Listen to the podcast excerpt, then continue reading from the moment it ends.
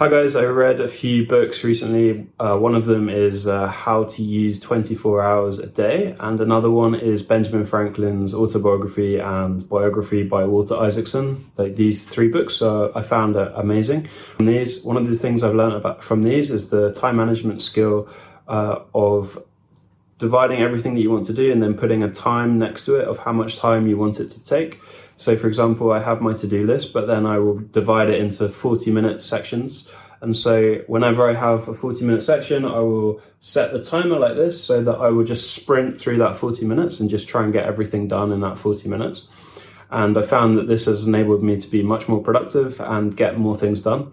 And uh, it's amazing because have you ever felt like, uh, you have so many things that you want to do, but it's if only you had more time, uh, then you could do it. Or there's some tasks that you wish you could do, but you uh, will do it when you have more time. So I found that when I've been doing this and I have 40 minute uh, sprints, then I feel like I have enough time to do everything that I want to do, and I have more leftover time. So that's the end of my 40 minutes, and uh, thank you.